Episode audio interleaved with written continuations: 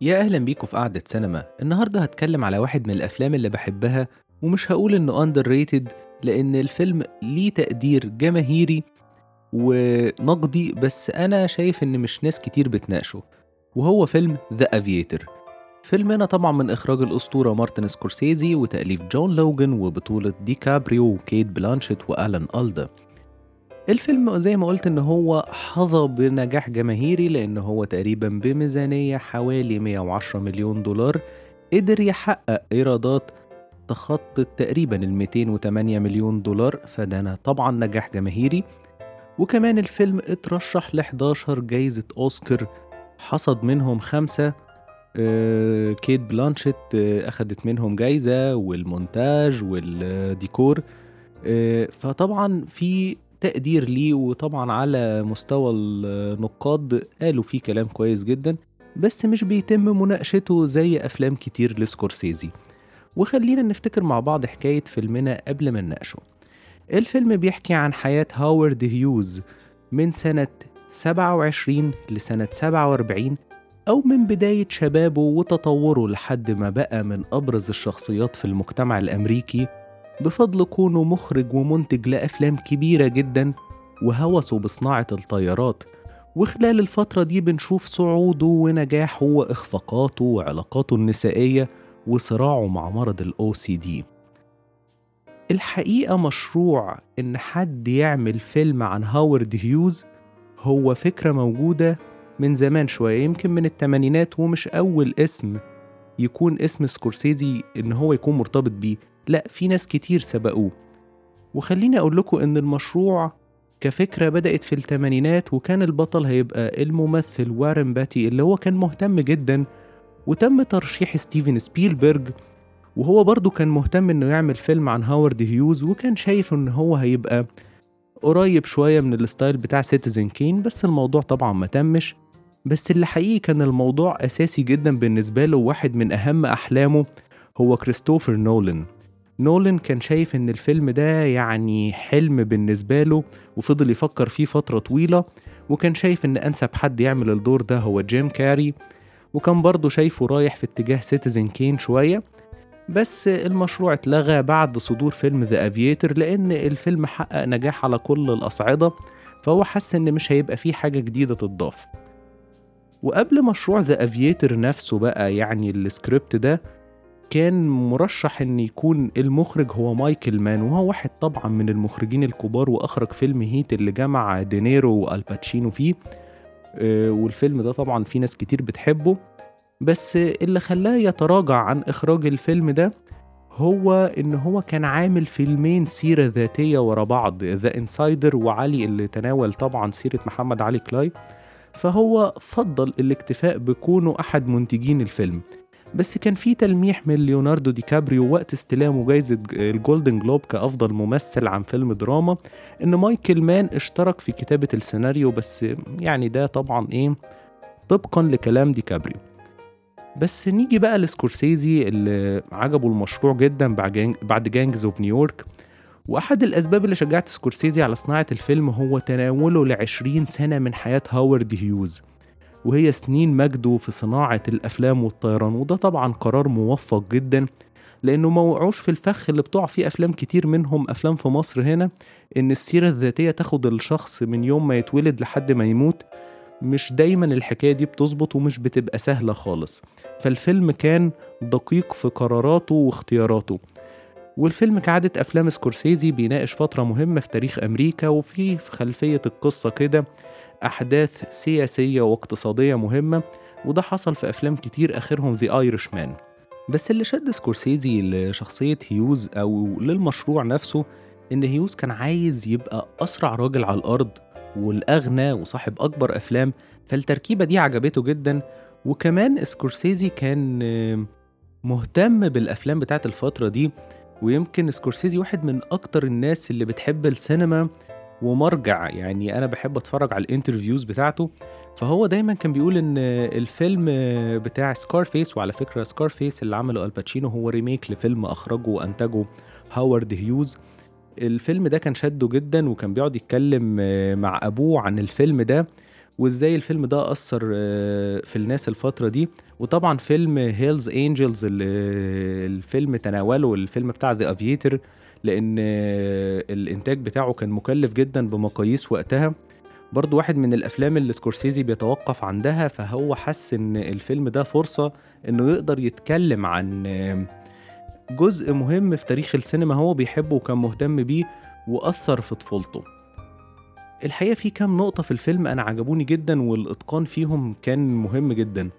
أولهم موضوع ال OCD أنا طبعا مش متخصص بس كنت مهتم أعرف هل الدقة بتاعة ال- الحالة بتاعة هاورد هيوز كانت منقولة في الفيلم بشكل صحيح؟ فبصراحة كان عندي اهتمام شخصي مش عارف حد كان اهتم برضه بالحكاية دي ولا لأ. بس حسب كلام المتخصصين في الطب النفسي الفيلم كان موفق في تجسيد الحالة جدا لأن حسب كلام المتخصصين إن هو واحد من المتخصصين طبعا إن الأعراض كانت كلاسيكية جدا ويبدو إن سبب المخاوف هي الأم اللي بنشوفها في أول مشهد بتتكلم عن الأمراض والأوبئة. والتدرج بتاع الأعراض كان برضو ماشي بشكل كويس لأن الموضوع بدأ بسيط جدا زي طلب الأزايز بتاعة اللبن إنها تكون ما اتفتحتش قبل كده. وتغطية الحاجات في الطيارة إن ما يكونش حد لمسها عشان ما يكونش فيها الجراثيم وهو خايف إنها تتنقل الأمراض ليه أو تكون ملوثة يعني. ولكن مع مرور الوقت الفيلم آه، بيطرح إن الأعراض بتشتد على هاورد هيوز فبتبقى حالات تكرار الكلام دي بتتكرر أكتر من مرة. وبعد كده بقى بنوصل للمرحلة الفظيعة اللي هي كان عامل منطقة ما يكونش فيها جراثيم وإنها تبقى منطقة يعني مطهرة و... وآمنة بالنسبة له. فالحكاية دي بصراحة عجبتني جدا لأن أنا بحب الإتقان آه، في الحالات النفسية بالذات في الأفلام. بس بجانب ال OCD آه، بيقال برضو في الكتابات اللي اتكتبت آه، عن الفيلم ده من منظور نفسي إن اللي زود تعقيد شخصية هاورد هيوز هو اندفاعه وحبه للكمال رغبة ال perfection اللي عنده وده طبعا بنشوفه في الميزانية الخرافية اللي أنتج بيها الفيلم وطبعا بمقاييس العشرينات وطبعا بنشوف كمان اندفاعه إن هو يجرب حاجته وإن هو عايز يوصل بيها لأعلى مستوى. ويمكن ديكابريو نفسه لما اتكلم على الشخصية قال إن هي فيها تناقضات كتير جدا وما كانتش سهلة وده خلاه يدرسها بشكل جيد جدا. هنتكلم عنه شوية كده. الحاجات التانية طبعا اللي جذبتني في الفيلم دوت هي الموسيقى مثلا اللي هي كانت تأليف هاورد شور.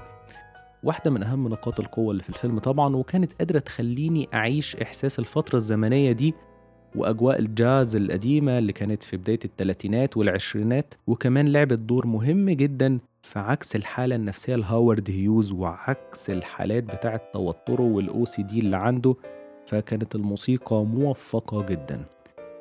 ونيجي بقى لواحدة من نقاط القوة في الفيلم وهي التصوير والألوان.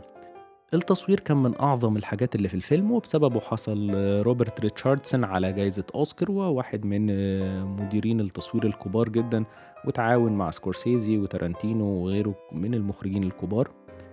وهو بيقول إن تصوير الفيلم ده ما كانش سهل خالص وفي مجهود كبير في طبعا في مشاهد الطيران وصناعة الأفلام لأن في حاجات كتير كانت CGI وبصراحة في رأيي كانت متقنة جدا ولما بشوفها النهاردة برضو بحسها لسه مقنعة ودي حاجة نادرا ما بتتوفر في الأفلام إن على مر الزمن تشوف آه، حاجات فيها special effects وتلاقيها لسه مقنعة لحد دلوقتي. وفي رأيي من الأفكار الصايعة جدا اللي اعتمد عليها سكورسيزي هي فكرة تدرج الألوان.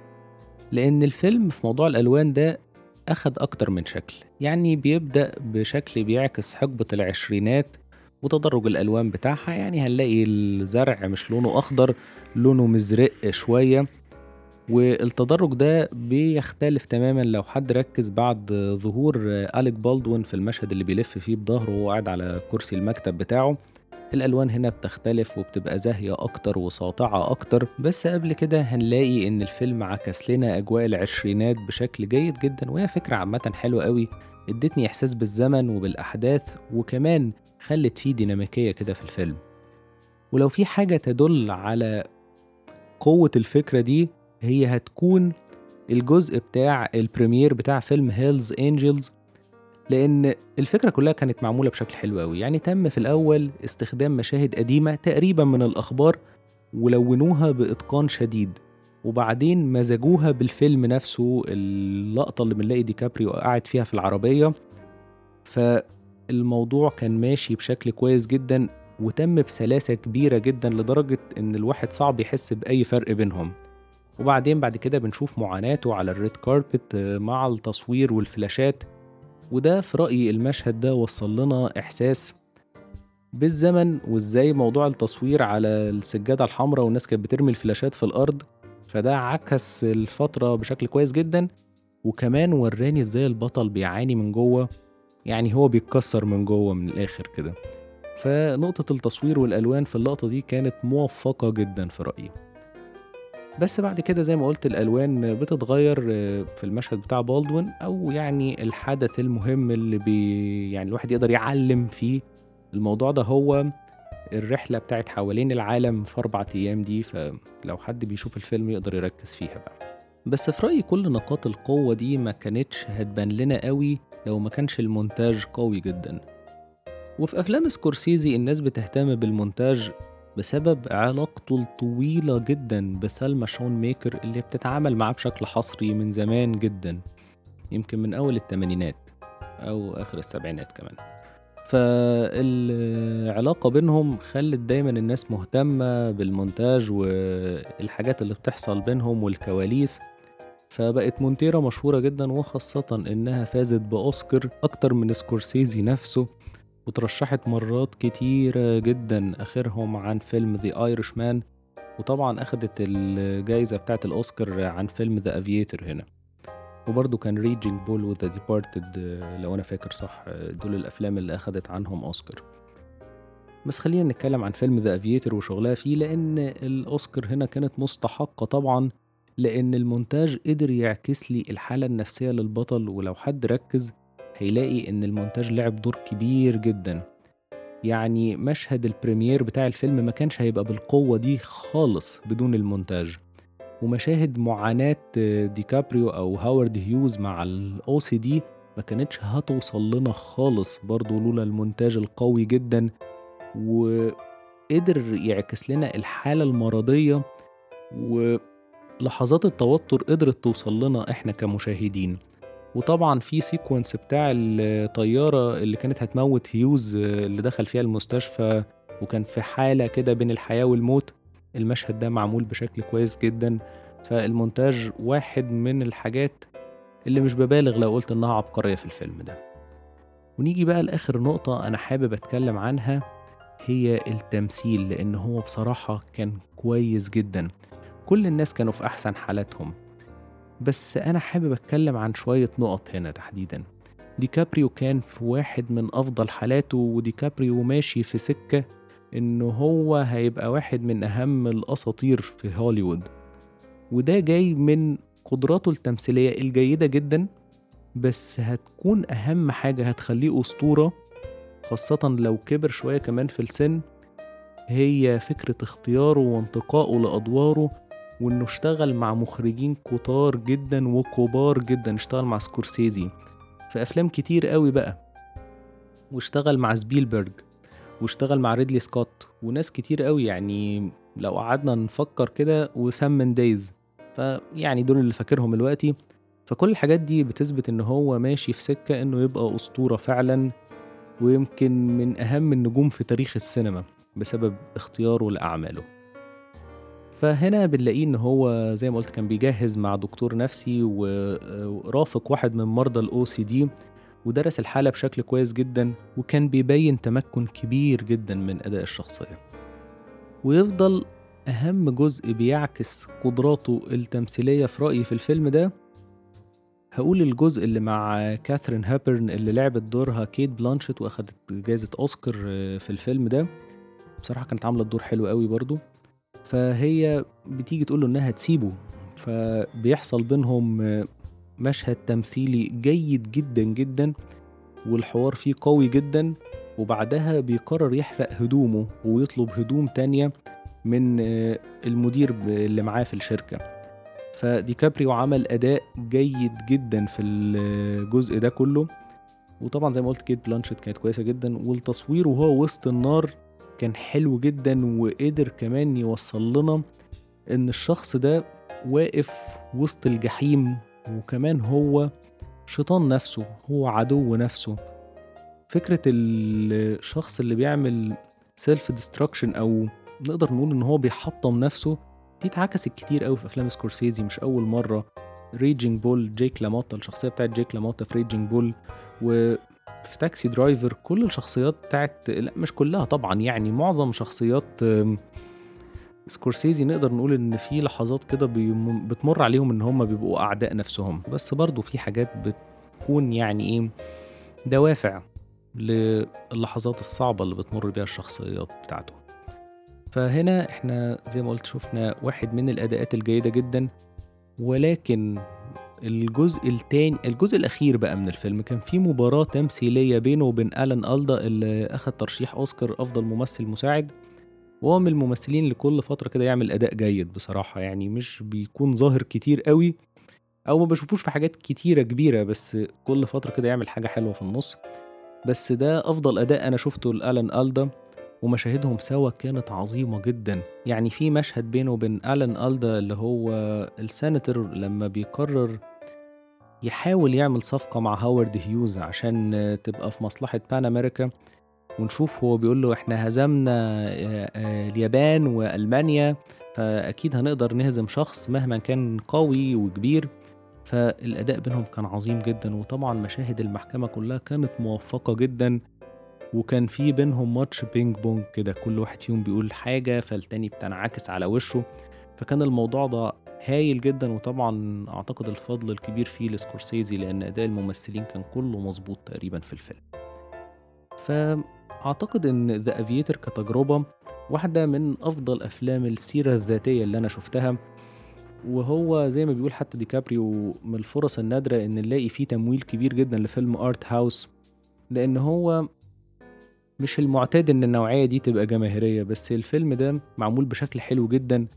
وعكس لنا كده حالة من حالات الجنون والعبقرية. هاورد هيوز في رأيي شخص عبقري جدا بس معاناته النفسية وإن هو عايز يبقى مسيطر جدا ده خلى العملية صعبة جدا إن هو يقدر يعني يبقى شخصية مثلا ناجحة في حياته العاطفية. بس في نفس الوقت فكرة إن هو هوسه بالسيطرة والكمال وداه في حتة كبيرة جدا في مجال الطيران وخلاه يقدر ينتج أفلام كبيرة. ولحد دلوقتي لو شفنا أفلامه تحديدا Hell's Angels ده هنلاقيه مثلا ليه تقدير نقدي كبير. يعني خاصة لو اتشاف باعتبارات إن الفيلم ده في العشرينات يعني. فأنا في رأيي الفيلم ده واحدة من الدراسات النفسية لواحدة من الشخصيات الجامدة جدا اللي بيطرحها سكورسيزي ودي عادته إن دايما كل شخصياته مميزة وهنلاقيه بيقدم لنا ليها دراسة مهما كانت حالة الفيلم. وما تقدرش إنك تاخد جنب من الشخصية إنك تكرهها أو أو تبقى معاها طول الوقت. أنت بتشوف حالات ضعفها وحالات انتصاراتها وإخفاقاتها واللحظات اللي الحظ بيكون ماشي معاهم فيها كويس. بتشوف كل الجوانب للشخصية. فانت بتبقى منغمس معاها. ما بتقدرش تطلع حكم ان انت لا معاها أو كارهها. فده حالة دايما بيقدر يعملها سكورسيزي وده بتخليني أحب أفلامه. وهو دايما بيقول إن الأفلام اللي هو بيحب شخصيا يشوفها مش الأفلام اللي كانت قصتها قوية لأ اللي شخصياتها مميزة. فأنا متفق معاه جدا وهو عنده قدرة كبيرة على خلق شخصيات أيقونية في تاريخ السينما. سواء الشخصية دي كانت كويسة أو مش كويسة. ولحد هنا خلص كلامي عن فيلم The Aviator واحد من الأفلام اللي بحبها لواحد من أكتر المخرجين اللي بحبهم ده لو ما كانش مخرجي المفضل. ولحد هنا خلصت الحلقة ويا رب تكون عجبتكم ويا ريت اللي مش عامل سبسكرايب يعمل عشان توصل لكم الحلقات الجديدة باستمرار ونتقابل الحلقة الجاية. مع السلامة.